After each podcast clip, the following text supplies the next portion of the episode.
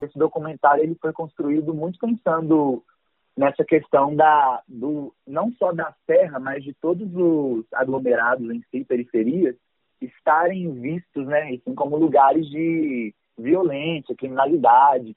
É muito difícil você ver assim, reportagens artísticas. É, a grande mídia tem essa divulgação de é, é periferia, então o lugar é nas páginas policiais. A nossa ideia foi trazer justamente o contrário.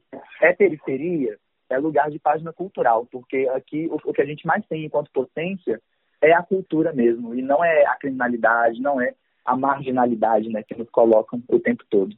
É assim que o artista Pablo Xavier explica o principal objetivo do documentário mineiro Serrão Berço da Cultura. O projeto foi lançado este ano e narra parte da imensa história e movimentação cultural do aglomerado da Serra, em Belo Horizonte.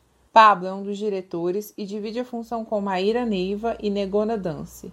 Todos os três são artistas da comunidade. O documentário surgiu a partir de uma ideia de realizar um festival cultural, só que no meio do caminho chegou a pandemia e aí o festival se transformou em um documentário. O resultado pode ser visto em dois episódios já disponíveis no YouTube. Mulheres que Inspiram e Artivismo e Resistência. Sankofa é um pássaro africano de duas cabeças que carrega o conceito de que nunca é tarde para voltar e apanhar aquilo que ficou para trás.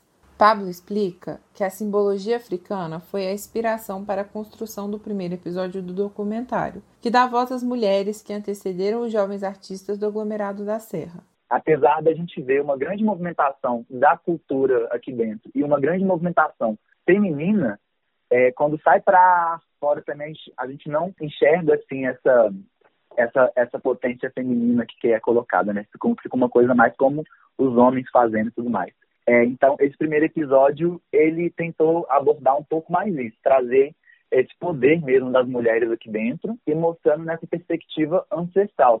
De Belo Horizonte, da Rádio Brasil de Fato, com produção de Raíssa Lopes, Bruna Bentes.